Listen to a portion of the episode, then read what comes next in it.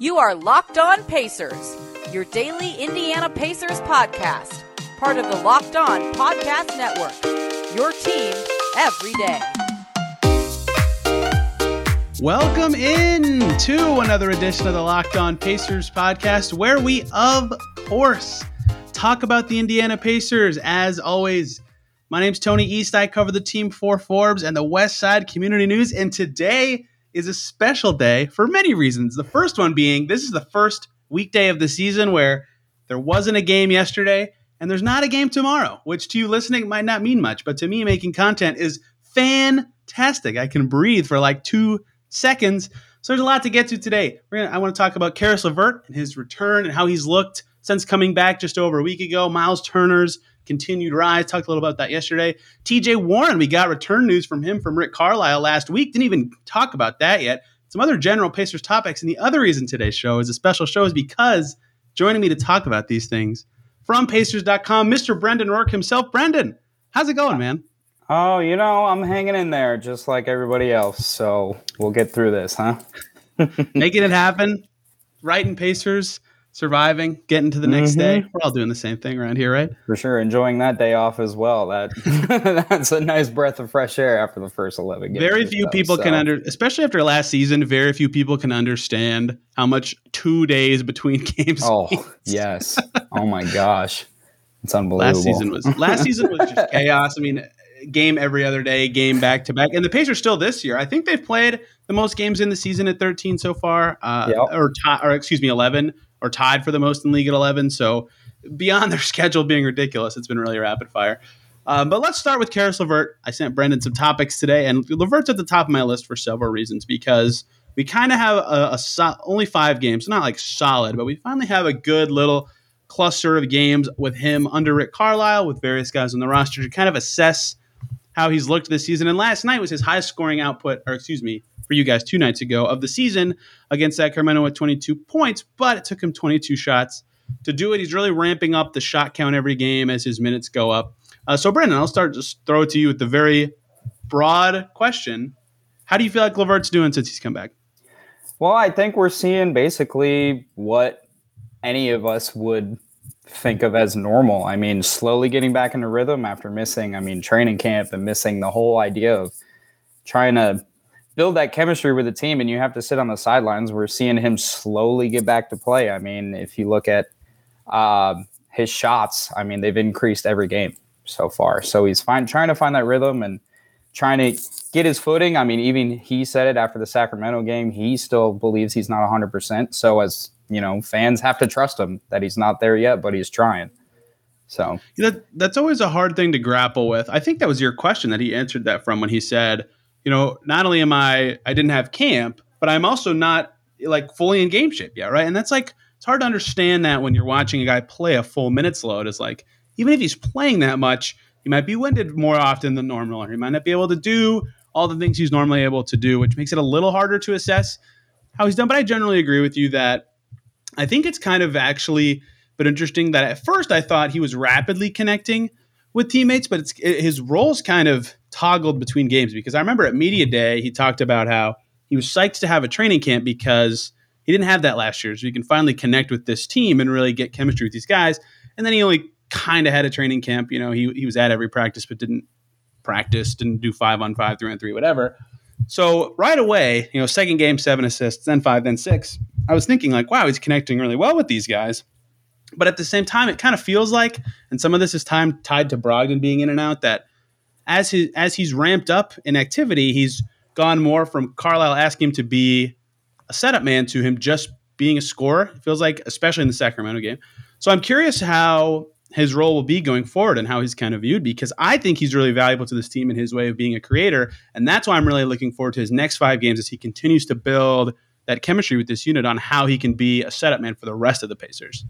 For sure. I mean, I think you do see that in the Sacramento game. I think, I mean, Carlisle saw he only had six points at halftime, and he said basically, look, the third quarter is going to be almost all yours. He took, I mean, I think it was 10 shots in the third quarter, which is two fewer than the other seven players combined in the third quarter. I mean, Carlisle gave him the reins. Wow. You don't really, you don't really see that um, from a Carlisle offense Um, you always want to see like paint touches and then kicking back out and things like that. But um, Carlisle called Caris's number, and I mean he delivered in that third quarter, especially. I think that's that's becoming a trend because guess who led the Pacers in shots in the third quarter against the Knicks? You'll never guess.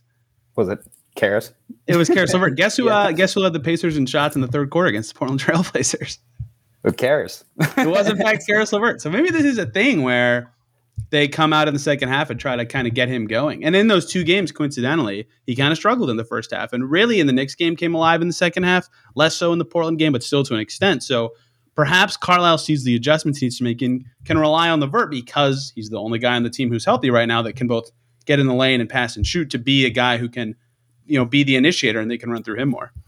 And I think you see kind of with these slow starts of the third quarter, and I think LeVert really wants to kind of make his own image still. You know, he's been on the bench a lot, or he's been sidelined with injuries a lot, not necessarily on the bench, but you know, he was in the shadow of, I mean, Harden, Durant, everybody, and he wants yeah. to still make a name for himself. So I think Carlisle's given him that chance to say to put his kind of imprint in a quarter where the Pacers have struggled. So he's trying to turn to someone that can kind of jumpstart this offense and finish out the second or start finishing out the second half of games. The other thing with LeVert, and and this will be kind of his struggle for a long time, is you know he's kind of up and down efficiency wise. You know he kind of you know he, he scored well in the Sacramento game. It took him a ton of shots, and Davion Mitchell put him in jail a few times. Though to be fair to Caris, Davion Mitchell has put several people Everybody. in yeah. you know, with his defense. It's been very impressive to see a rookie be that good of an on-ball defender already. The thing with Caris is he is he's such a good scorer, like legit. Obviously, I'm comparing him to Aaron Holiday, is why I'm putting these prefaces on. Like he's he's a legit great starter in the NBA for a reason. My comparison to Aaron Holiday is that Aaron Holiday sometimes got too rim focused and not distributing focused. He couldn't balance it, and sometimes I think Caris is too focused on scoring and gets tunnel vision in a way that's kind of detrimental to his efficiency and the team's offense. That's kind of the thing that I've noticed from him that maybe he needs to take a step forward in after these five games is he's forcing it a bit much or putting up a shot that I. You know, he's the only guy on the team that takes a two pointer that I scratch my head at on this team. Very few guys take two pointers that make me scratch my head, and he's earned the benefit of the doubt. He has several games where he is far and away their best source of offense. So it's not like you tell him to stop taking them, but I, I wish personally that he could find that balance a little more because I think that would help the team and everybody else kind of succeed altogether. But I still think he's been very good so far. Yeah, and going back to your two pointer comment, he takes the two pointers that say TJ Warren used to make all in 2019 yeah. 20. It's like that every every shot that Warren threw up in 2019 20, it, it, the harder it looked, the more it went in. And I think he's I think LeVert's trying to replicate that right now. And he needs yeah, to find Warren, his own and he needs yeah, and he needs to he needs to find another person on the wing to kick it back out to or anything after he drives. And Warren is is hilarious because like some of his shots, it's it, like with Caris, at least I get how he got it off. Like he just faded away or like stuck his leg out to get space. Warren, he'll be like surrounded by three dudes and like the arms are all over him, and all of a sudden the ball just pops out and goes in. I'm like, how did he even shoot the ball? How did he even do that? I've never had another yeah. player who made me think, how did he even shoot the ball? Yeah, it, it's wild. I don't I don't understand it either. But I think you do see, yeah, you do see LeVert kind of having these almost mini auditions to fill in especially in the third quarter. I think a lot of guys had auditions early under Carlisle too, which was which was interesting. I think they've kind of yeah. settled in there. Speaking of guys who maybe are now going through their audition, Miles Turner. Oh boy, what a week he just had! What a week he just had. Nominated for Eastern Conference Player of the Week officially as the Pacers went three and one. His official stats from last week from the Spurs game through the Kings game 18 points per game, 10.5 rebounds, three block shot, 57% from the field. Hit half his threes, hit 82% of his free throws, and the Pacers kicked some major ass when he was in the game. Uh, it's been insane to see this turnaround from him because for for a couple, you know, I don't want to give any grand takeaways from the first five games of any season. That's stupid, but you know, after five six games where he wasn't playing a ton in the second half of these games and foul trouble was really plaguing him, and I was kind of like, man, I'm gonna have to really think about how Carlisle and Miles' relationship is after you know pretty soon. I, I want to talk about that. And basically, ever since I said out loud, like I might have to do a segment on that soon, he's just been incredible. Like there's no reason for their relationship to be anything other than symbiotic. What have you seen that from Turner specifically that that makes you go, you know, that made this turnaround start? Like, why do you feel like all of a sudden he's just so much more valuable than he was even two weeks ago. Well, I really think, and I mean, this is playing on on him being you know a top defender in the league, but now it's his rebound positioning this year. I think is much better than last year. If you would if you would watch him last year before the injuries, before before his um, yep. he stopped uh, playing at the end of the season, he would I mean absolutely sell out for a block. He would jump, he would swat, he'd get way up in the air, and then he'd be out of position for a rebound. Now it kind of looks like he's taken a bit off of it. I would say he's taken a bit, uh, kind of a backstep. He's waiting for these these drivers and guards to make their second or third move to the basket, so that he can either block when they try a reverse layup or block something. That way, he he only has you know thirty to sixty degrees to turn around, and he's right at the net in case they miss, in case he doesn't block it but just alters it. And I think that's the initial step is he's staying in the paint. He's staying more stabilized and not going 110% for a block. He's going 100%. And I think it's working out to his advantage. I mean, you see these increase in rebounding numbers now because he's staying in the paint and he's staying locked in. Hey guys, we're going to take one short break here to talk to you about two great groups of people. First up, the good folks over at Truebill, because do you know why free trials renew without your consent? It's a business scam out to get you. Don't let greedy corporations pocket your money. Download Truebill to take control of your subscriptions. Truebill is the new app that helps you identify and stop paying for subscriptions you don't need, want, or simply forgot about. On average, people save up to $720 per year with Truebill because companies just make subscriptions hard to cancel. Truebill makes it incredibly simple. Just link your accounts, and Truebill will cancel your unwanted subscriptions in one tap. And your Truebill concierge is there to help you need them cancel unwanted subscriptions so you don't have to. Truebill has over 2 million users and helped them save over 100 million like Matthew B who says in a matter of seconds I saved $660 for the year on my DirecTV bill, saved $120 on my Sirius XM bill and saved 840 a year on my car insurance. Don't fall for subscription scams. Start canceling today at truebill.com slash lockedonnba. Get right now. Truebill.com slash lockedonnba. It can save you thousands a year. Truebill.com slash lockdown NBA. Let's also talk about prize picks. Prize picks has the best NBA DFS prop game on the market. They offer more NBA props than any other DFS prop operator and offers the superstar players as well as bench players only recording a handful of minutes each game. They offer any prop you can think of yardage, touchdowns, interceptions thrown, you name it, they got it. And any users that listen to the show, if you get on there right now, to make a deposit and use the promo code NBA when you sign up. You'll get a 100% deposit match up to $100. Pick two to five players and an over under on their projections. You could win 10 times, up to 10 times on any entry. It's just you versus the projected numbers. Prize Picks allows multi-sport entries too, so you can take LeBron James over and the under on Mahomes in the same entry. Use their award-winning app today. Entries can be made in 60 seconds or less and it's safe and offers fast withdrawals. Don't hesitate. Check out prizepicks.com today. Use the promo code NBA in the App Store today. Prize Picks is daily fantasy made easy. I love it, and I know you will too. He had one block on Halliburton on Sunday where I think he waited on him specifically for like four seconds. Like he just was mm-hmm. turning and looking at him like, all right, come on, I'm ready. And then he did it and he blocked it. I was like, what were you thinking? You can see him facing you it was very hilarious to watch because the camera angle too is behind Halliburton. So for mm-hmm. viewers, it looked so obvious. And I'm sure Halliburton could see other stuff on the carpet. It's like, why did he take that shot? It was pretty funny. I agree with that. I think that he kind of took like it looked like at first last year he was taking a step forward in that area where he wasn't blocking it to the point that he was just useless after the block. And then that kind of went away. You know, he got more aggressive and, and got the block title eventually. But this year he's been better at that. The other thing for him is I've always kind of maintained this stance that he's a good box out guy, but not a good rebounder, which those are very separate skills in that sometimes he'll box his guy out, and then once the ball actually comes off the rim, he gets beat or he doesn't actually go for it. He kind of hopes someone else gets it, and that makes him look out of position or weak at times. Whereas this year, a lot more often, especially against Sacramento, uh, against I think New York a few times as well. Yeah, he had 13 rebounds in that game. He sees the ball and he just gets it. Like he goes and gets it. And uh, to, to, to translate that to offense, I think you were on the post game for um, that game as well, the Knicks game where he had that dunk in the fourth quarter, and like probably three minutes before that, he got the same pass from Domas under the basket, and he went up soft and he missed. And then the, he got it later and he dunked it. And I think he's just kind of realizing that when he's around the basket on both ends, if he just plays with a little more force, it adds so much to his aggression because he's learned how to mix in aggression. He's learned how to be more confident. He just still sometimes is not quite the forceful guy he needs to be.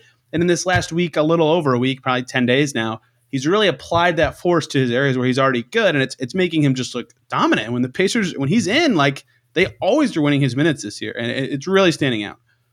Yeah, and I mean, I think you said it best. He's a seven footer. He's 250 pounds. Like he he's kind of learning now to use that body. He's not afraid to get dirty now against these big forwards or big centers that Indiana has sort of had troubles with.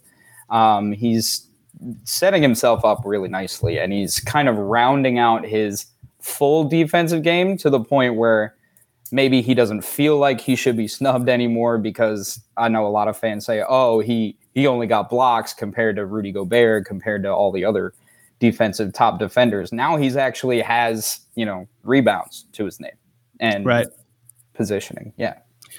And not to, you know, I don't want to reflect too much on how Bjorkgren puts stress on everybody with his defensive scheme, but now that it's more simple for everybody, I think he's got a little more energy uh, to be playing in the correct role too, and he, he's not doing so much obscure stuff. And he bailed out a lot of mistakes last year. There's less of that, right? So the opportunities he does have are are more natural, I think too. So that's also helping a little bit. And yeah, on offense, if he keeps shooting well too, like I mean, obviously that's such a duh thing, but if he keep what is he at for the season now? Forty one percent. Keeps hitting forty one percent of over five threes a game. I think we're going to be talking about Miles Turner quite often this season. I mean that I hate to be that reductive sometimes, but when he's hitting threes like this too, it just the dynamics of his game are just so crazy because it's mm-hmm. impossible. Like now that he can fake and put it on the floor, it's so hard to guard him. Yeah, and it, it, stretches out defenders for everybody. If you look, also he doesn't need to be he doesn't need to be a facilitator, but he also has you know two plus assists in three straight games. Yeah, he's he has two plus assists in four of the last five. I think he had four, um, four games ago. I don't remember who they played. I should have wrote it down, but but I think he had four at one point, and he's he's finding that person if he's not open at the three point line, or he's finding that person if he's the one who you know drives into the paint now, which is what he also added.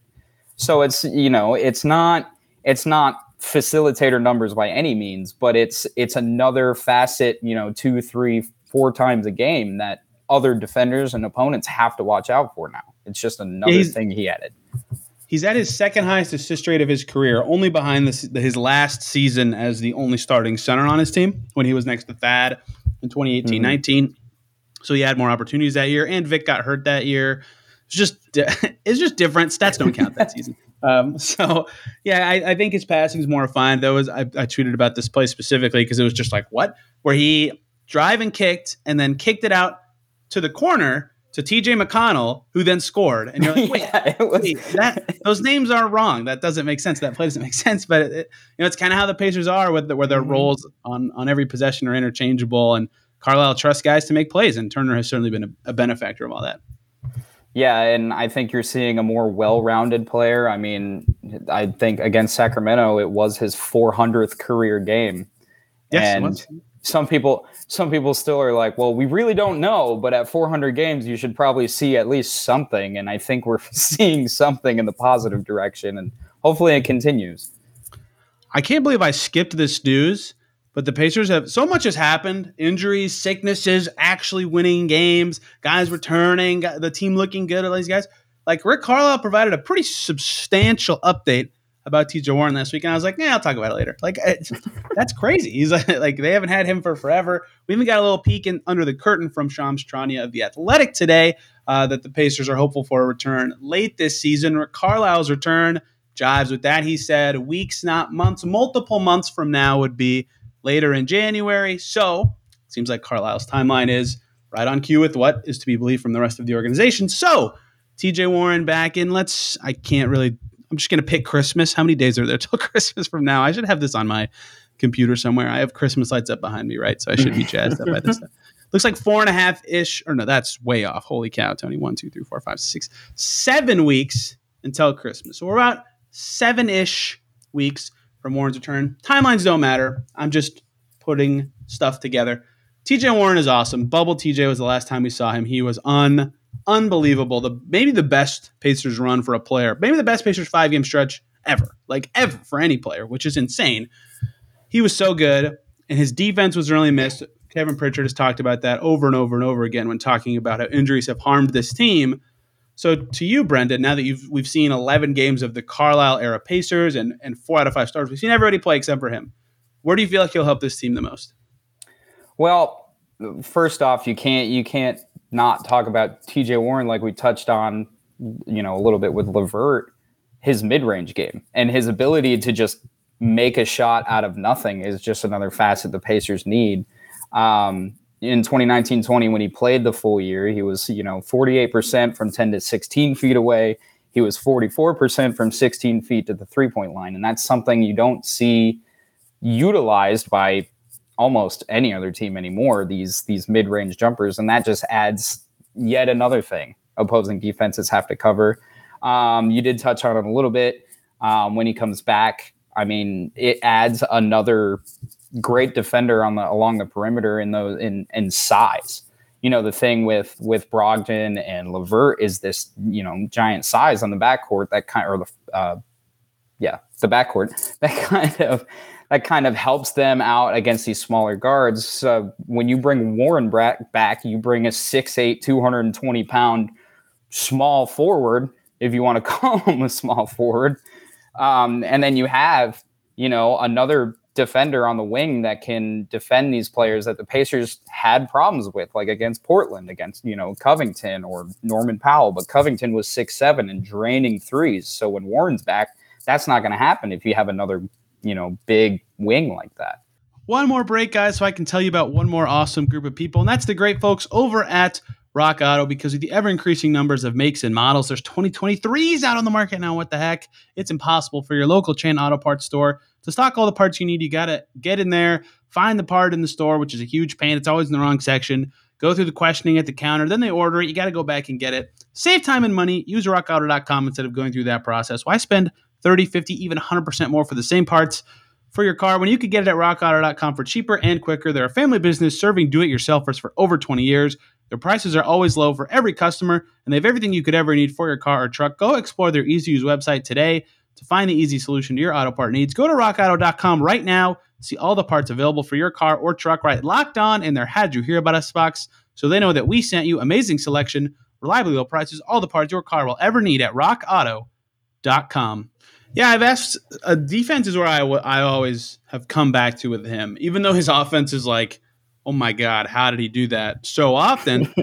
like, I've been asking, I asked Nick Nurse about this. Um, Carlisle, a bunch of Pacers players, Luke Walton, like these big wings that you just talked about, like they have been killing this Pacers team for like two years now, basically since his injury. And Torrey Craig's helping a little, but he doesn't play like all the time. And so you get guys like Covington going off and Anunoby destroying his season average and Harrison Barnes having an off night and still hitting 22 points. Like that kind of stuff, just they just don't have answers for these guys a lot. So they just get a couple easy buckets, like like laughably easy buckets every game. Mm-hmm. And I get that Torrey Craig is helping, but more answers to that are always helpful because that's kind of this is what I asked Nick Nurse about specifically. Is like that's kind of how teams are trending, how they want to to gain their advantages. It's like these wings who can handle the ball and play really good defense. Like that's basically everything in the way the NBA is played these days.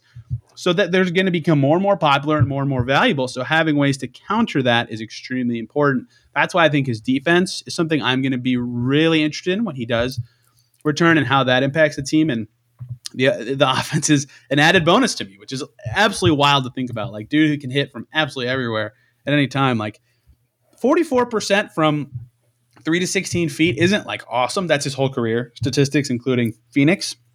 Hmm. So maybe not the best way to evaluate him, but even just looking at his whole career from that range, like that's fine as an end of possession shot. Like 0.9 points per possession is like it's not good, but if the shot clock's at less than five, that's fine. You know, you live with that, and that's really valuable. He can hit threes now. He's been burying them since that last season he had at Phoenix, and at the rim, he's been insane his whole career, seventy-one percent from zero to three feet. So. I don't even know what number option he'll be. You know, people always talk about see the third option, fourth option, whatever. But just having another release valve, another guy who can hit shots, added on to the defensive value he will bring, it's just like it's like the perfect missing piece for what the Pacers have had struggles with for the last two years. Exactly. And it's going to be one of those, finally, for the Pacers, a good problem to have, right? you know, yeah. You can only play five people and you're going to have all these wings and all these guards that are more than capable. I mean, Chris Duarte has shown he's capable. But another thing Warren will bring is that sort of minutes distribution. I mean, you want to bring in, I mean, Duarte. Duarte's been fantastic. There's no, there's no um, argument against that. But what he has been playing is minutes he's never seen in college. You know, he's already played 45 minutes one time against the Wizards. He played 41 minutes um, a couple of games later.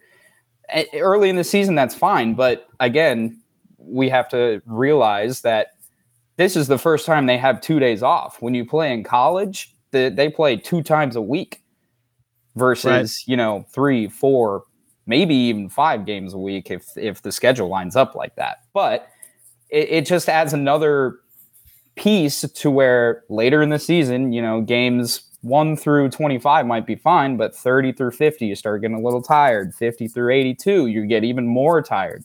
So adding Warren is going to have another wing to sub in to help people stay fresh to get his minutes down. I mean, we've already seen Duarte's minutes go down when LeVert's back, but I think that's beneficial in a way, especially towards the end of the season. We won't get that minutes fatigue.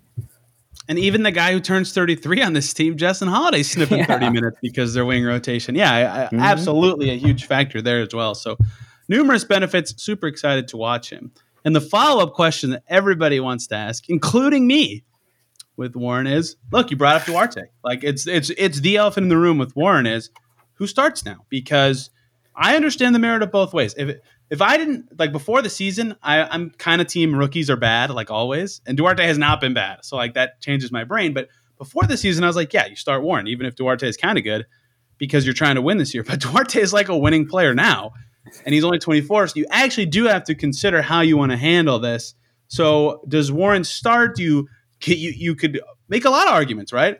Do you want to put a big with the second unit? I don't know how that would go, but you'd have you know Brogdon, Brogdon, LeVert, Warren, Duarte, not in that order, but whatever, and a big, or you could go with LeVert as your sixth man now, and then you have Duarte, Warren as your two, three. You know, you have a lot of options. You could just stick him in for Duarte.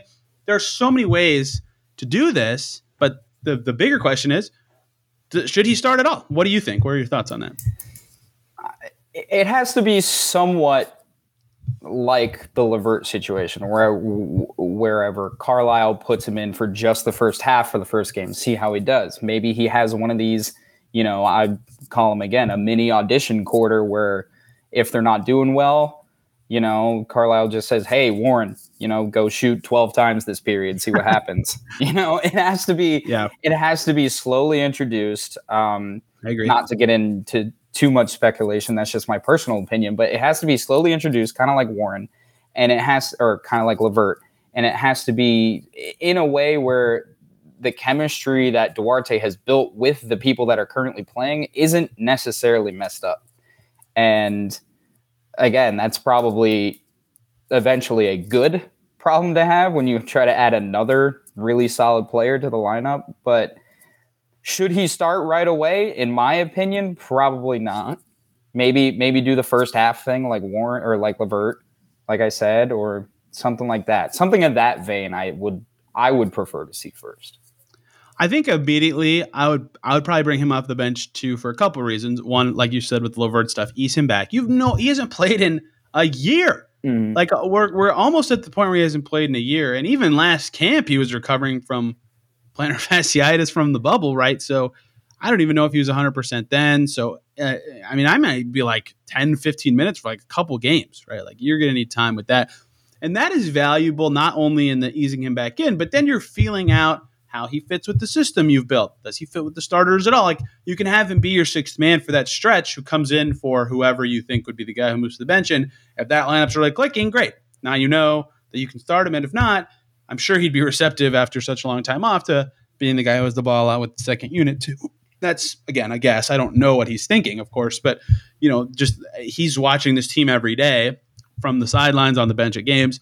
He he has to feel where he can fit in and help. So, uh, you know, as as time goes on, I think we'll kind of get that feel more. So I think right away, especially because he hasn't played in so long, I would not start him. But with the with the goal of like, I think ideally when he's fully reintegrated or whatever, I would think he would be one of the five best guys. And starting versus closing is a different discussion.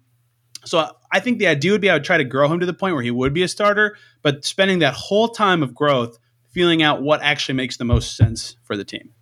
Yeah, and I do not envy the athletic trainers that have to determine no me either determine when a stress fracture is good to go for people that don't know a stress fracture is probably one of the hardest to judge um, from all the athletic trainers that i've i've grown up and, and been around um, in kind of the sports industry everyone says stress fractures are kind of just up in the air because it's repeated motion that that makes these small chips in your bone in your feet such as well jumping well, I guess that's a big part of basketball. so you know, you know, I don't envy any athletic trainer that that gives him the okay. Only for three games later, we see him kind of playing no basketball again. So if it's a slow process, I think that's a good thing moving forward for the future. If it's you know small minutes here, if it's finding out chemistry there, it's going to take some time.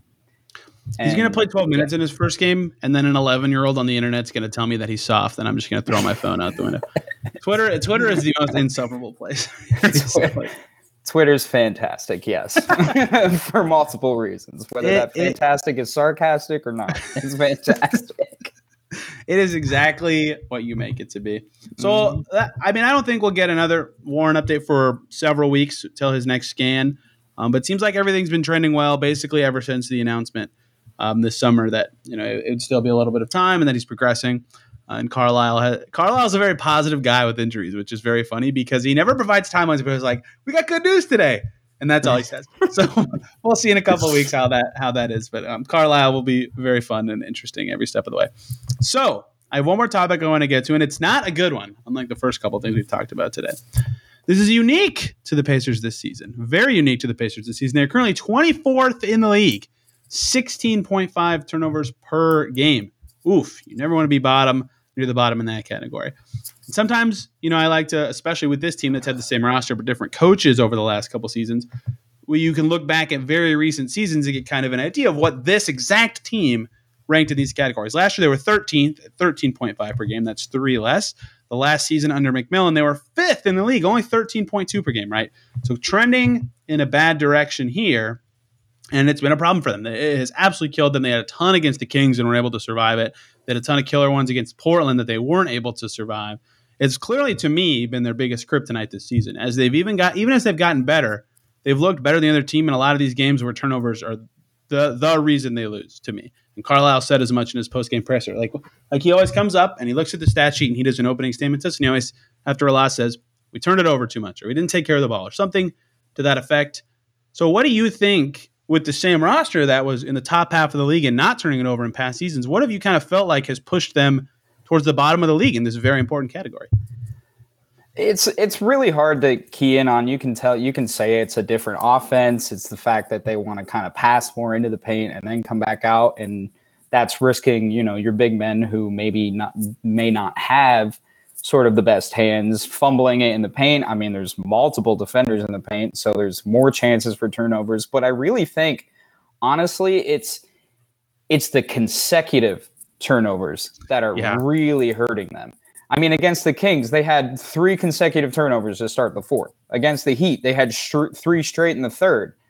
And I mean, if you even go back a little farther against or against the Raptors, they had a late string of turnovers in the second quarter that just completely derails their momentum. And players have said it in press conferences. They don't, it's not necessarily the one turnover or the bad pass that, you know, everyone's going to make. I mean, even Tom Brady throws incomplete passes. So like you, you don't, you don't expect zero turnovers a game. You don't expect, you know, four even. You, you expect a, a, a certain number and they're way over that. And I think it's because they get this mentality in their head that, okay, one turnover oh another one. Oh another one.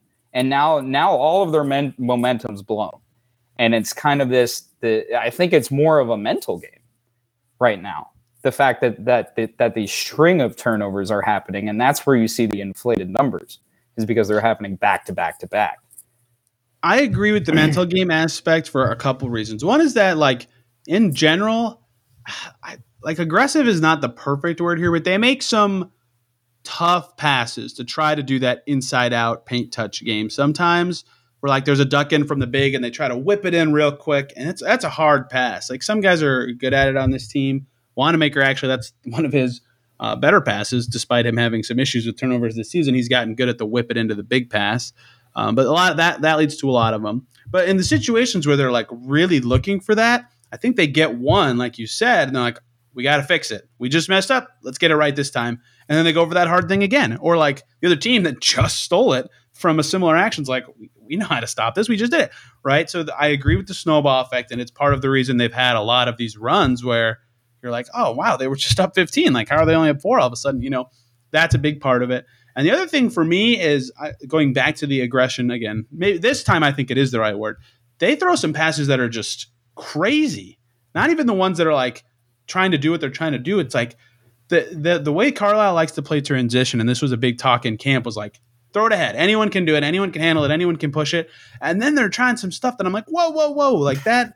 That is not a pass you should be doing. Or like Wanamaker had one against the Kings where he went behind the back to a roll man who was ahead of him at the start of the fourth quarter. Like it was like, I get why that would be good if it was perfect, but that even if it's perfect, that's a hard like what do you you know they they just I think they they don't you know I, I don't know if you've seen The Office, but uh, KISS is is Dwight's acronym. Keep it simple, stupid. Right. Mm-hmm. Sometimes I think they need to kiss with some of their passes where they need to, to to get out of this aggressive. Let's throw a pass to set someone up mo- moment to just like what do we do really well? Let's settle into that and not fire it right at a defender.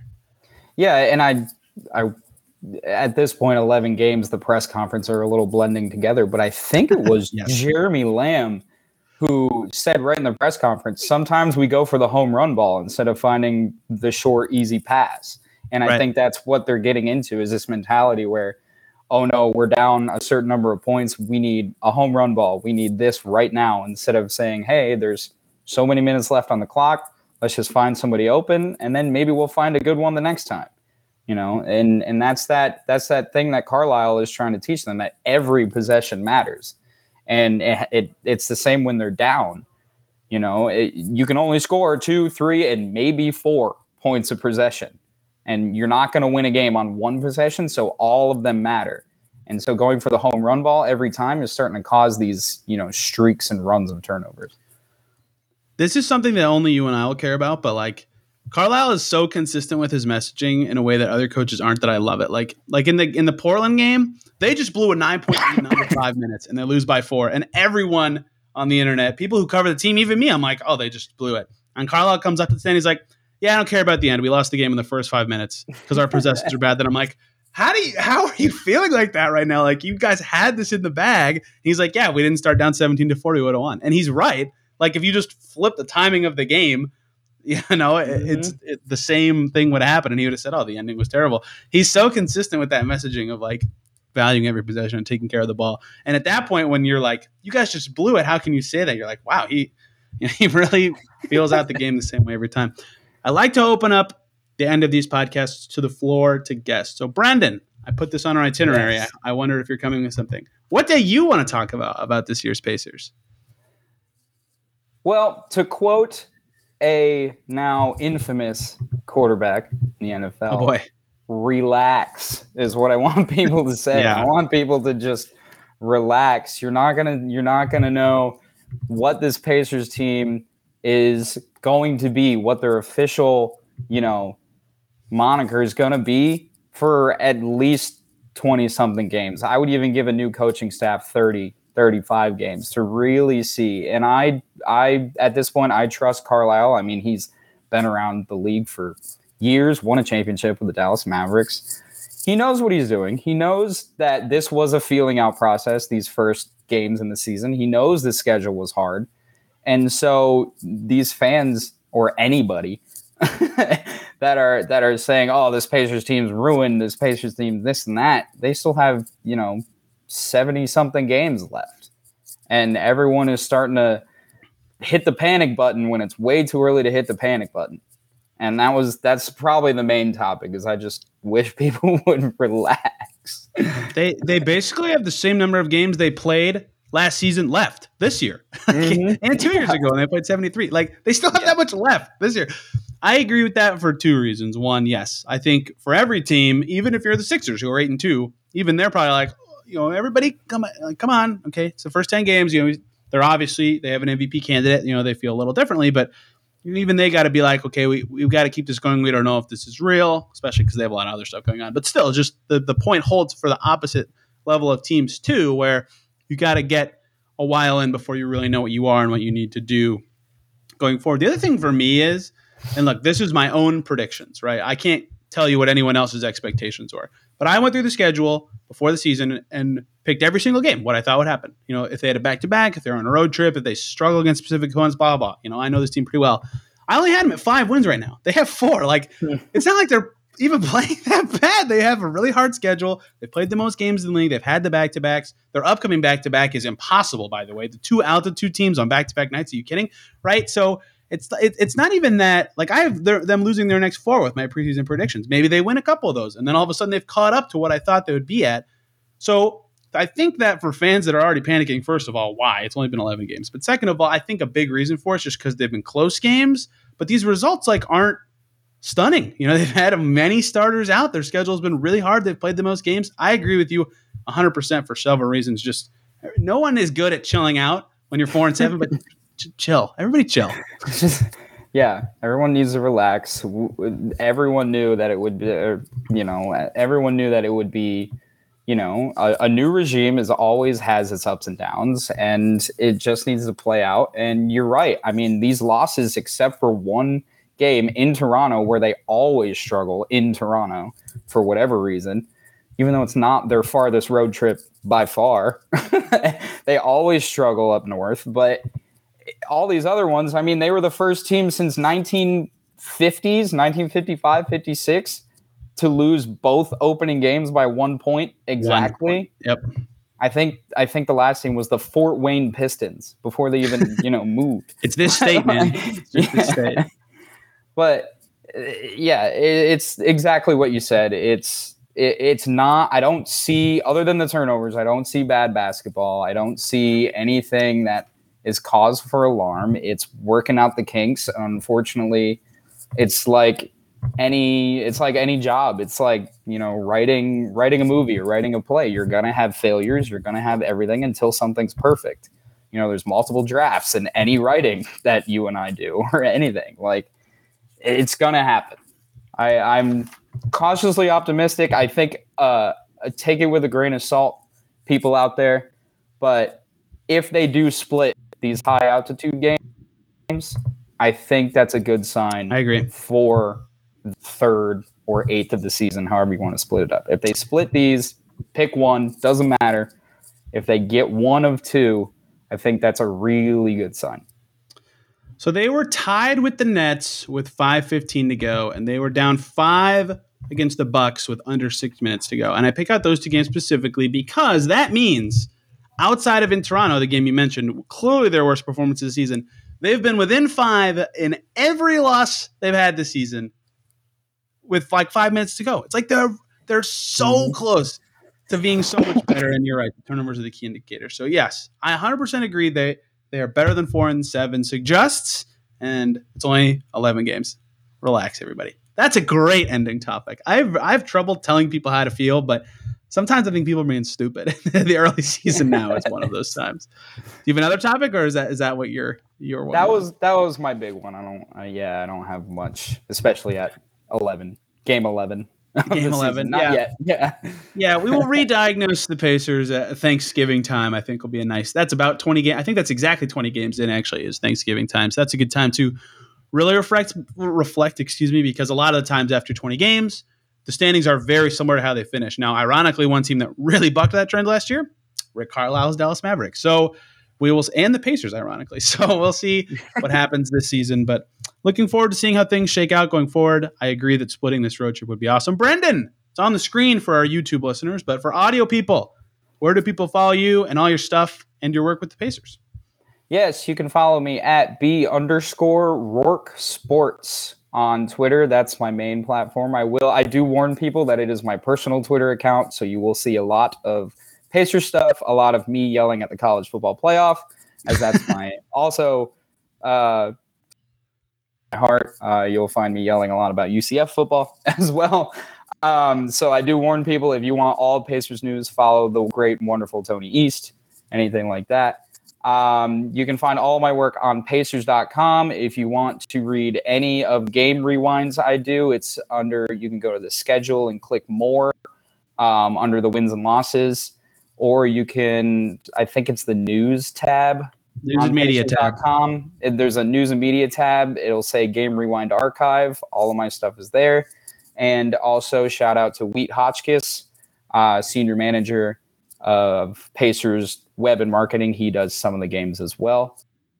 So great writer as well. So you'll find all there or my Twitter account.